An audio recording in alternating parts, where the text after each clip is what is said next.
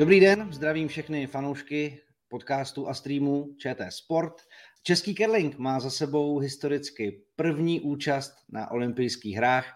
Jak určitě všichni moc dobře víte, protože jste to, jste to pravděpodobně i sledovali, tak se o tu účast postarali manželé Zuzana a Tomáš Pavlovi, se kterými jsme ve spojení, jsou ještě v Pekingu, užívají si po konci svého turné smíšených dvojic to, že jsou součástí olympijské výpravy a pravděpodobně navštěvují různé sporty a sportoviště. Jestli sledujete jejich Instagram, tak jste o tom spraveni. Takže já vás zdravím do Pekingu, Paulovi. Ahoj. Ahoj. Ahoj, my zdravíme do Prahy. Tak co jste už navštívili?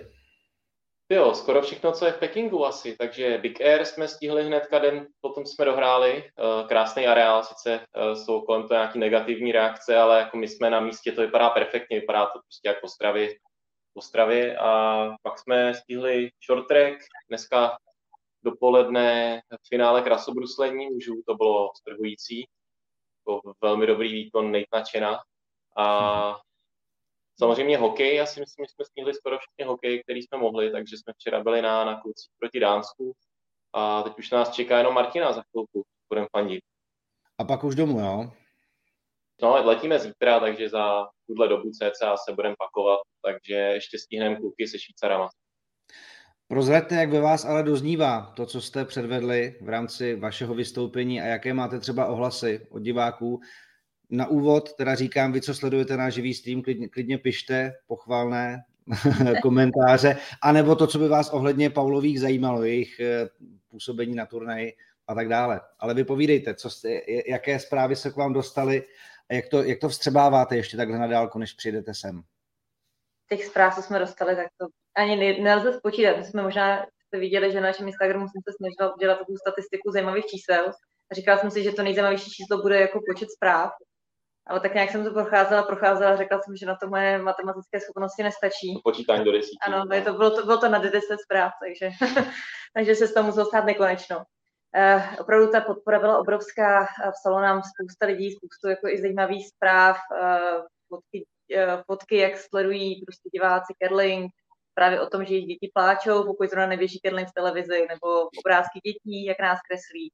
Jako, přišlo toho opravdu spousta. Ale jak se stal, uh, jak se stal na to, jaký jsou teď dozvuky, tak já za sebe budu říkat, že já jsem teď momentálně asi dost, dost unavená. Uh, ono to vlastně na člověka padne až po tom, co ten turnaj skončí, že vlastně tady ten turnaj je v pohodě, jak to jako zvládá, ale ono se to načte. Pořád jsme prostě naspali strašně málo hodin, uh, člověk je prostě v nějakém zátěži soustředění a já už tak eh, jako na jednu stranu se hrozně chci hecovat tomu, bych běhala tady po všech sportovištích a na druhou stranu jako cítím, že už, eh, že už to trošku jako nedávám, až bych si potřebovala prostě jako celý den vyspat. No, já to chápu. Já teď jenom, když jsem vybídl diváky, tak podívejte se, už nás hned zasypali. Uh, není, to, není to výjimečný ohlas typu Kerling jsem dříve nesledoval, nesledovala, ale díky vám jsem s tím začal, začala.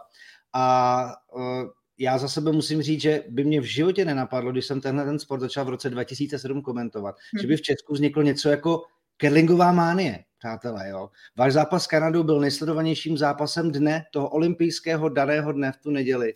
Uh, Samozřejmě se spoustu lidí také naštvali tím, že jsme museli odejít na skiatlon, ale pak jsme se vrátili, snažili jsme se to jako vysvětlit, ale prostě půl milionu lidí vás sledovalo. Lidé teď se mě ptají, kde si to můžou zahrát, chtějí si to jít vyzkoušet. Vy jste vlastně se stali takovými pionýry, ambasadory Kerlingu. Eh, jak vám tohle to vlastně jako zní, tahle ta skutečnost, která vám možná ještě víc dojde, až se vrátíte sem a budou vás neustále lidé kontaktovat a poznávat a, a, ptát se na Kerling?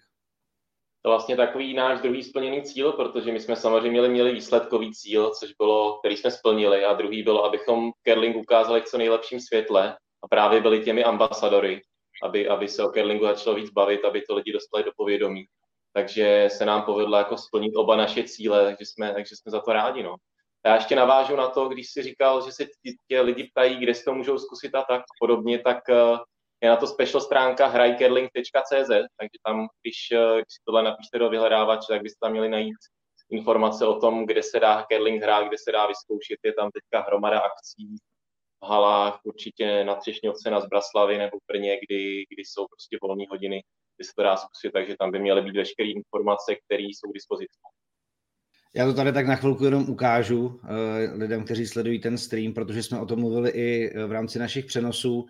Už tam přišel jeden dotaz na to, jestli se ukážete na olympijském festivalu v Brně. Máte to v plánu nebo už musíte hned do práce? Jasně, strašně moc se na to těšíme. Bylo to srovnatelné s olympiádou. Uh, pro nás, uh, my jsme olympijské festivaly zažili skoro všechny, ne úplně všechny, co kdy byly, vlastně z pozice diváků, anebo jsme tam uh, zkoušeli si curling jako, předvádě, jako předváděči curlingu. Takže bude super to vidět, uh, bude to super vidět uh, zase z jiného pohledu. Uh, strašně se těšíme na všechny lidi, na všechny fanoušky a na tu atmosféru, protože i to jsou věci, co k nám chodí. Uh, lidi, kteří prostě zkouší curling poprvé, uh, dávají nám zpětnou vazbu. Uh, se na to, až budeme kritičtí trenéři na, našich curlingových nováčků. tak jenom uh, přichází opravdu hodně pozitivních komentářů, uh, jako třeba tenhle ten, že jste úžasní a všichni vám děkují. Uh, byl tam také dotaz na to, jak jste se ke curlingu dostali. Já jsem to během přednosu, nebo s Karlem jsme to zmiňovali, ale klidně uh, prozraďte více detailů vy. Já vím, že Tomáš to bylo díky uh, spolužákům na gymnáziu a Susku zajímalo, co to roste za halu poblíž jejího bydliště, tak uh, jaké byly vaše první kroky ke curlingu? U mě to byla velikánská náhoda. Určitě jsem se k curlingu nedostala, to, že by to byl sport, který jsem jako vždycky chtěla dělat, tak to určitě ne. Naopak si myslím, že mi to ještě pár měsíců trvalo, než mi to začalo jako opravdu bavit. Já jsem se ke curlingu dostala v deseti letech a je to jenom díky tomu, že jsem se narodila na Pražských Růstylech a na Pražských Růstylech je uh, hala, první curlingová hala, kterou jsme měli v České republice. A když to tam vyrostlo, tak já jsem doufala, že to bude bazén a že jsem jako dítě docela dost ráda plavala. Ale bohužel uh, bazén to nebyl, byla z toho, byla z toho ledová plocha a po pár měsících toho, co jsme se to zkoušeli s kamarády, spolužáky ze školy, protože tam samozřejmě nábory dětí z nejbližších škol, uh, tak jsem se do toho sportu zamilovala, už jsem um, se od něj no, nevzdálila.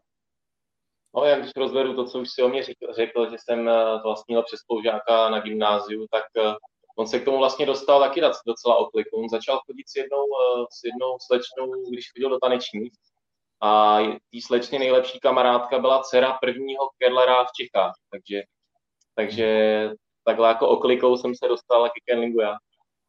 Když se dostaneme k těm zápasům, protože na ty bych se taky rád samozřejmě zeptal, to vaše počínání pekingské začalo tím krásným obratem proti Norům, kteří nakonec došli až do finále proti Itálii, která skončila úplně bezchybná.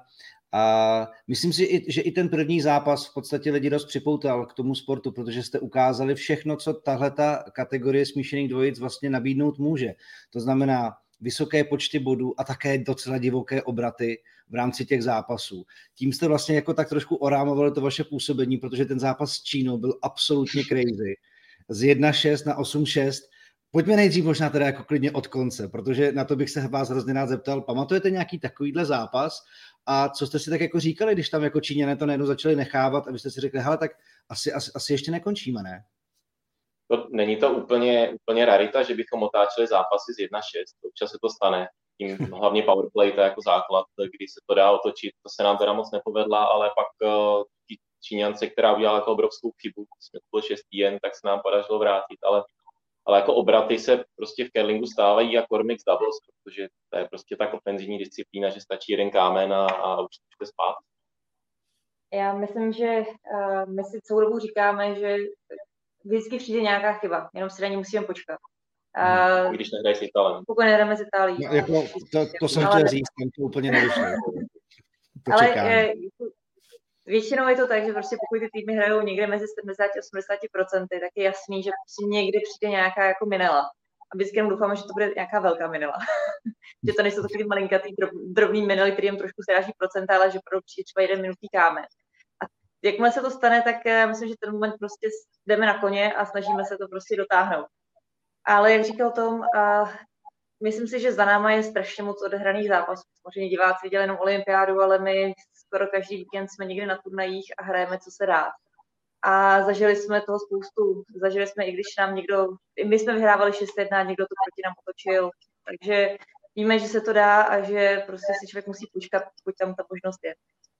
Asi jako nejméně pozitivní pasáž zápasů byla ta série porážek eh, Itálie, Británie a pak hlavně to Švýcarsko, kde se vám ten zápas jako asi asi krutě nevydařil. Asi to byl podle mě možná váš nejmíň vydařený jako zápas na tom, na tom turnaji.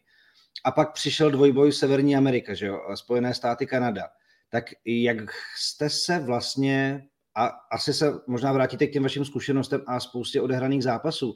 Ale jak jste se na tohle jako snažili hm, hecnout, abyste se z toho, řekněme, mírného propadu a, a, a to, že jste samozřejmě hráli proti skvělým týmům, které hráli absolutně přesně, abyste se zase ještě zkusili vrátit k nějakému vítěznému zápasu?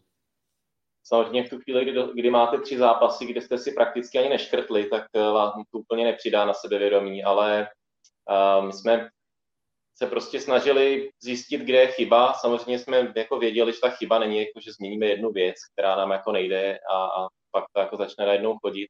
Ale prostě snažili jsme se dělat pár změn, už abychom jako změnili to momentum, takže Zuzka si vzala náušnice, změnili jsme trošku před zápasou rozehru a prostě takové jako menší věci a snažili jsme se prostě soustředit na, na jednotlivé kameny a snažit se jich hodit co nejvíc. No. Jako ne, nebylo moc Nebylo moc času na to samozřejmě se, se úplně skonzolidovat, protože jsme hráli tu večerní rundu a hned jsme, hned jsme vlastně, spali jsme asi 6 hodin a hned jsme šli hrát jako další zápas ráno, ale snažili jsme se udělat nějakou změnu, protože člověk nikdy neví, co ho nakopne.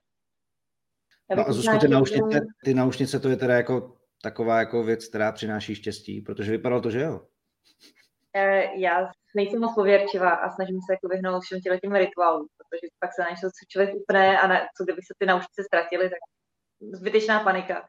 Tyhle ty věci se snažím nedělat, ale tak nějak jsem přemýšlela, co to, to bylo to mé osobní, co sama se sebou, abych, abych se nějak nakopla. Pak jsem si vzpomněla, že nějak mi došlo, že si ty, ty zápasy neužívám. Že prostě člověk se strašně snaží, strašně chce vyhrát. Uh, a byli jsme tady proto, abychom hráli a vyhrávali, to je jasný, ale uh, člověk prostě hraje líp, když, mu, když se to užívá i nějak vnitřně. A tak jsem si vzpomněla na dobu, kdy mi bylo 14, 15 a to jsem opravdu jako jezdila na turnaje, to jsem nechtěla být mistr světa nebo tady z olympiády, ale chtěla jsem si hlavně to užít.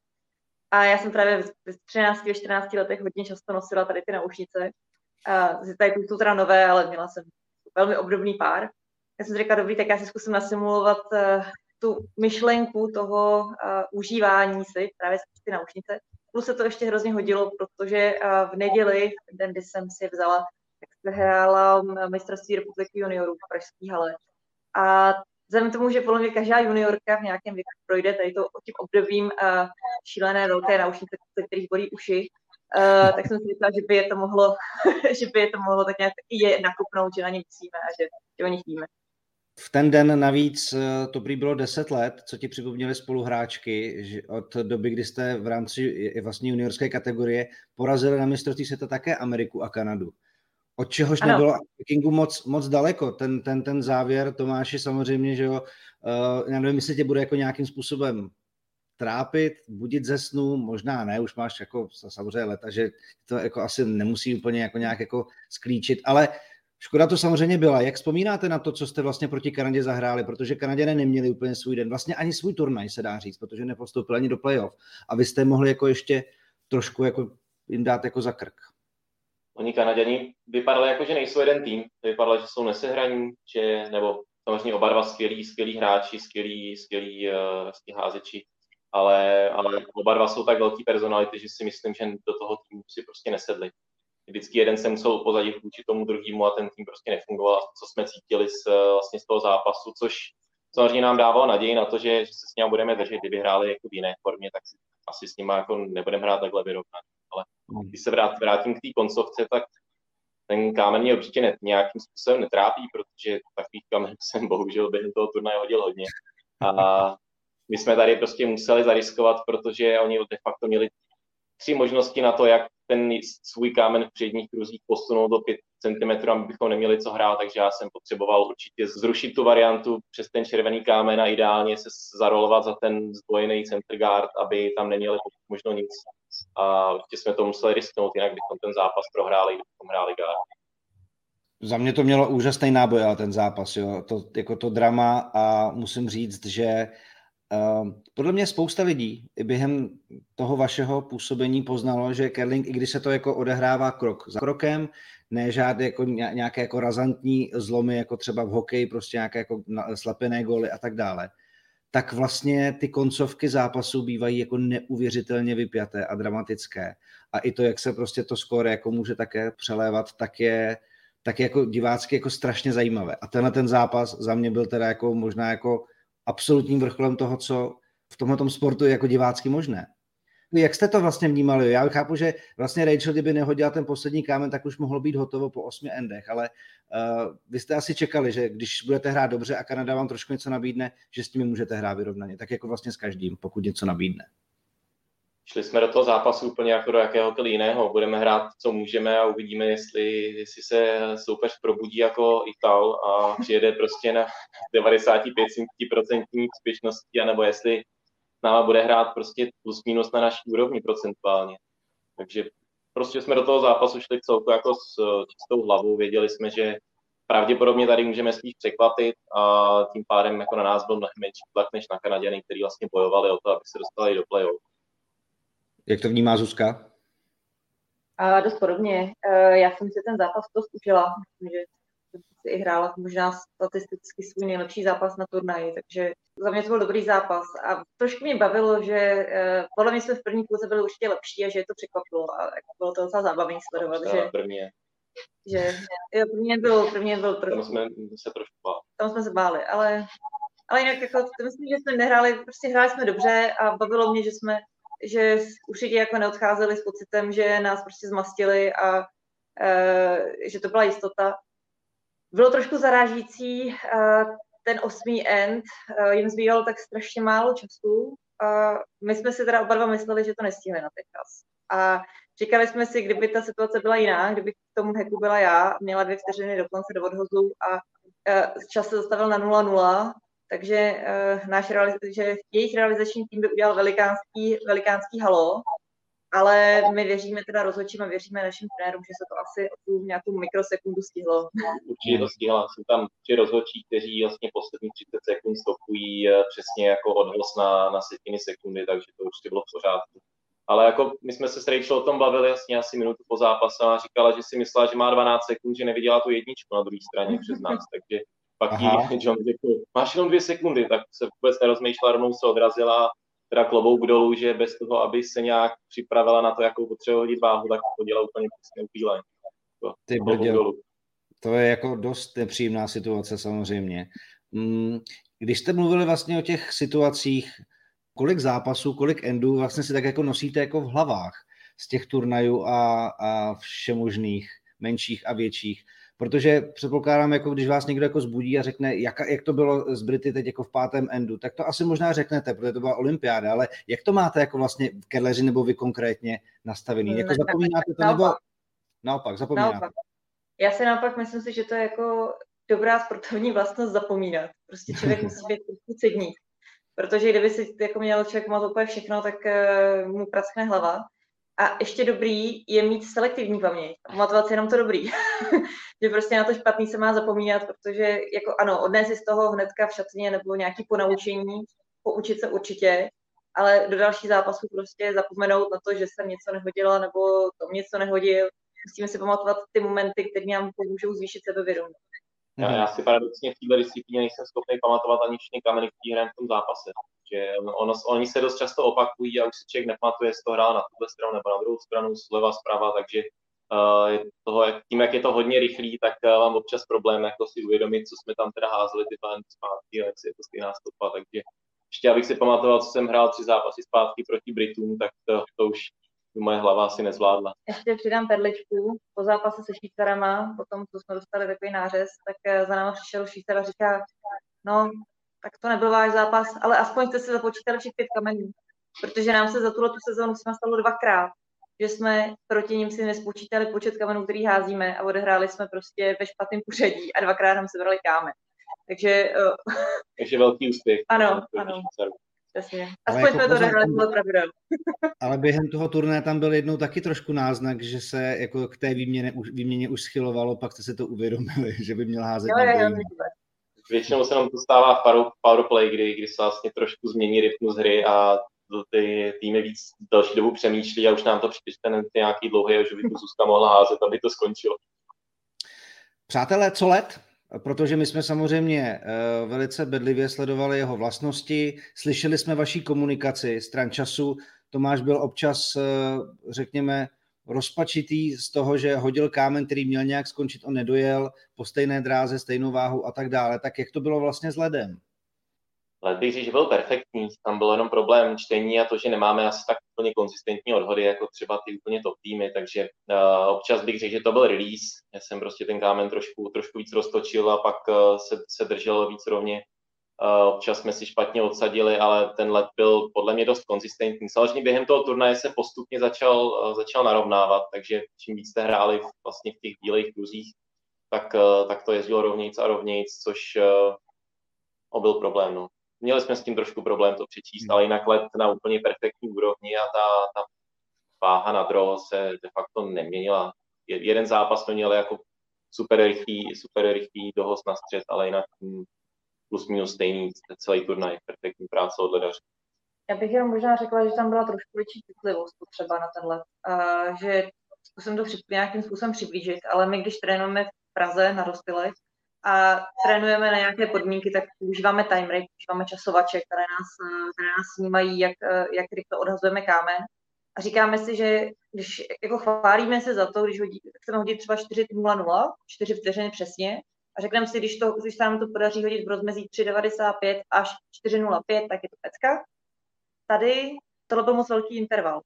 To znamená, museli, museli jsme si říct, musíš hodit 4.00 a to je přesně ta rychlost. 3.95 už bylo buď moc rychlý, a 4.05 bylo moc pomalý, takže prostě jako ten interval se tady zúžil a asi je to něco, co si odneseme do Prahy, že uh, musíme si ty naše intervaly přiblížit opravdu té, jako té konkrétní hodnotě.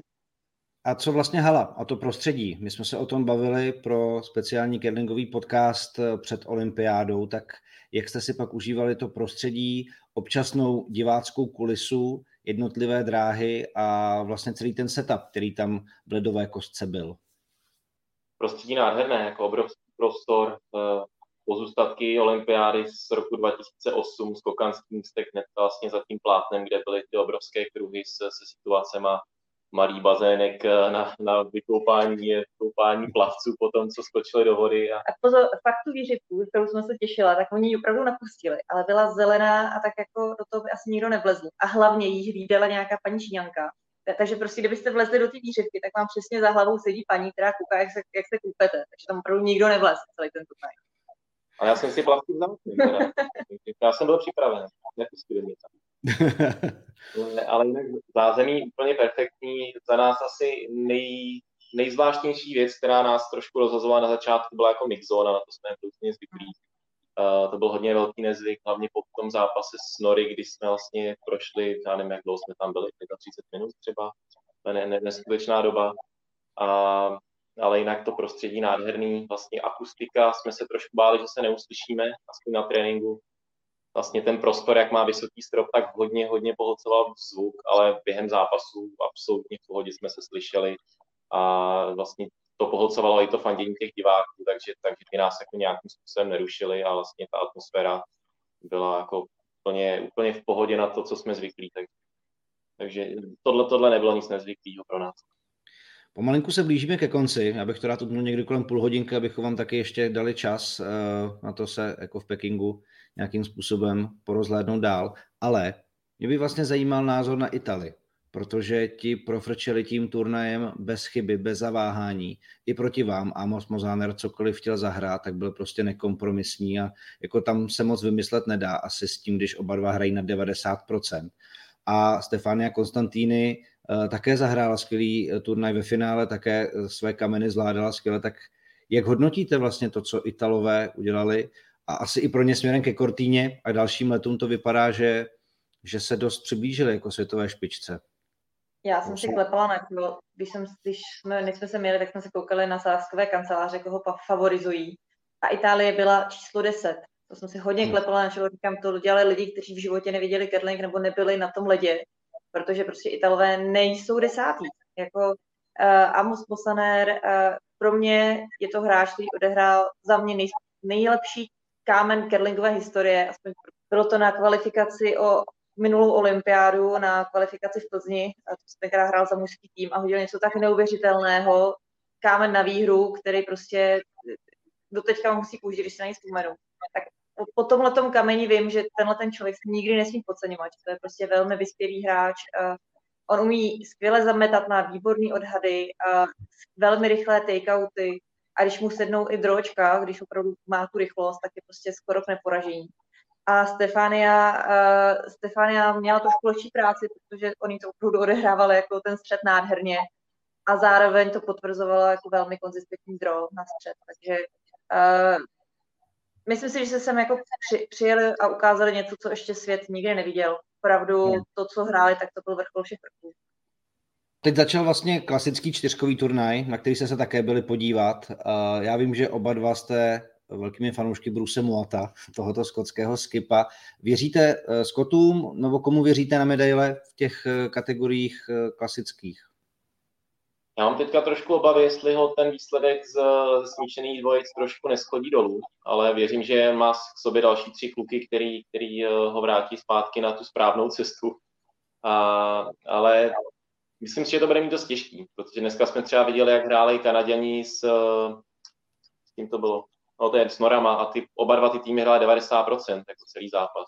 A de facto na všech drahách jsme neviděli jako skoro vůbec žádné chyby, takže takže bude opravdu těžký turnaj a projet ho tak, jak on projel třeba poslední dva, dva tři Grand Slamy na světový, tak eh, no, těžký. Velký tlak na něj a kor, kor ve Velké Británii, tak tam, eh, tam mají vlastně cíl uhrát eh, z paralympiády a olympiády tři medaile.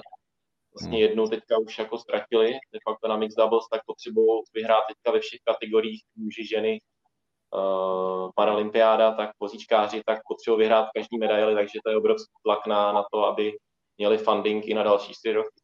Uvidíme, jako, jestli ho to semele nebo ne. A mezi ženami, Zuzko, jak to, jak to hodnotíš? Těžko říct, zrovna ta ženská kategorie, tam je to, tam je to úplná hlupačka. Uh, já bych možná věřila Švýcarkám, pokud, eh, pokud eh, vydrží, tak by mohli být dobrý. Oni mají oni jsou strašně precizní na takových těch jednoduchých kamenech a umí tlačit soupeřky do jednoduché hry. Uh, moc se s nimi nepářou, nevymýšlí žádný srandičky a serepetičky.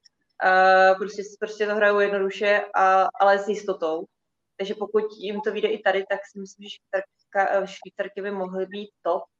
Vidíme to švédky, ale myslím si, že obhajoba zlata není úplně jednoduchá. Já, já věřím, že Jennifer Jones, to je tak strašně zkušená hráčka, vyhrála několikrát mistrovství světa, olympiádu v roce 2014, teďka vlastně sem jede podle mě bez nějakých jako větších nervů, je vlastně ráda, že tady je a, a prostě si to ten její tým užije. Má tam Caitlin Loss, která má už dvě olympijské zlatý medaile vlastně minulé, minulé s Johnem Morrisem vyhrála zlatý doubles, takže já si myslím, že to prostě uhrajou na zkušenostech a budou to Kanaděnky. Já s tebou asi souhlasím, já jsem Jennifer v Soči sledoval a jako myslím si, že ta olympijská zkušenost v tom, v tom občas nervózním turnaji může jako udělat pro ní hodně. Pojďme na úplný závěr.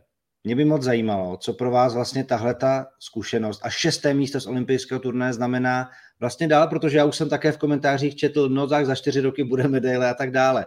Jenomže je potřeba být samozřejmě trošku realistický v tom, že vy jste v rámci té přípravy vlastně na úplném stropu toho, co je v našich podmínkách i vašich podmínkách možné.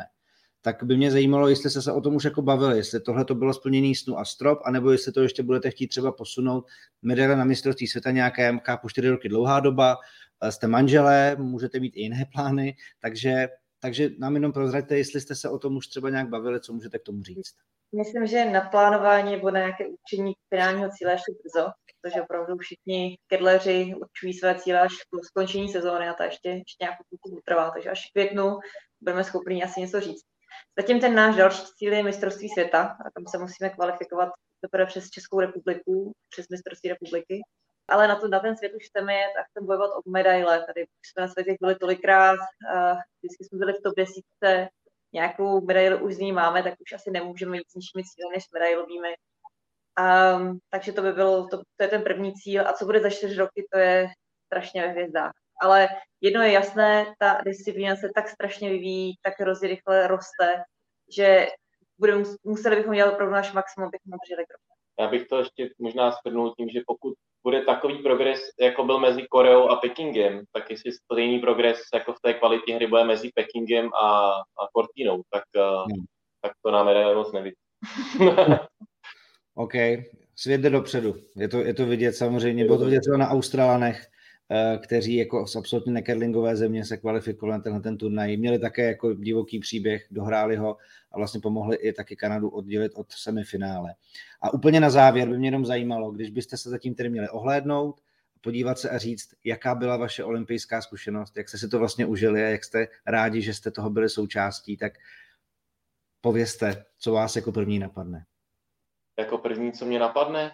Hmm. Uh, asi nejvíc si budu pamatovat uh, za mě ty emoce potom, co jsme vyhráli nad Čínou, protože jsme se měli fakt s nějakým cílem, který jsme věděli, že když vyhrajeme nad Čínou, tak jako splníme a mě tam jako po po tom, co nějaká nehodila poslední kámen, tak mi tam trošku vyhrkly slzy, protože jsme fakt čtyři roky pracovali, abychom se dostali na to umístění, který jsme nakonec měli, takže to si asi z toho turnaje odnesu, odnesu nejvíc, pak jsem to musel trošku vydechávat, než jsem šel do mix zóny, takže, takže asi to. A Zuzka? Já jsem strašně ráda, že jsme si dokázali stanovit eh, cíle, jako postupné cíle v průběhu těch čtyř let, které se nám dařilo jako naplňovat a že jsme to někde nepřipálili, nebo naopak jako na sebe nebyli moc mírní, že si myslím, že to bylo vždycky realisticko lomeno ambiciozní cíl. Každopádně olympiáda, olympiáda eh, je smutný, že teďko první se řeknu, že to bylo hrozně náročný, ale ono to bylo strašně náročný. To udržet nervy, udržet eh, prostě klid, klid a být prostě mentálně ready, to, to jako nikdy jsme nehráli takhle těžký turnaj, takže první, co řeknu, náročný, ale myslím, že když se, bychom se o tom bavili za týden, až, až budu doma, tak řeknu, že to byla jako největší paráda a že to jako celý to bylo, bylo skvělé. Že to bylo sluníčko. Chápu. Tomáši, Zuzko, já vám za všechny kerlery, kteří vám samozřejmě budou osobně gratulovat na Rostylech a, a v dalších halách, kam zavítáte, tak vám moc gratuluju, ale gratuluju a díky taky za ty zážitky, které jste divákům v rámci olympijského vysílání uh, nabídli protože jste působili strašně sympaticky a lidé vám drželi palce, sledovali vás, těšili se na Kerling. Kerling měl statisícové sledovanosti, takže to byl bezprecedentní úspěch a reklama pro tenhle ten sport.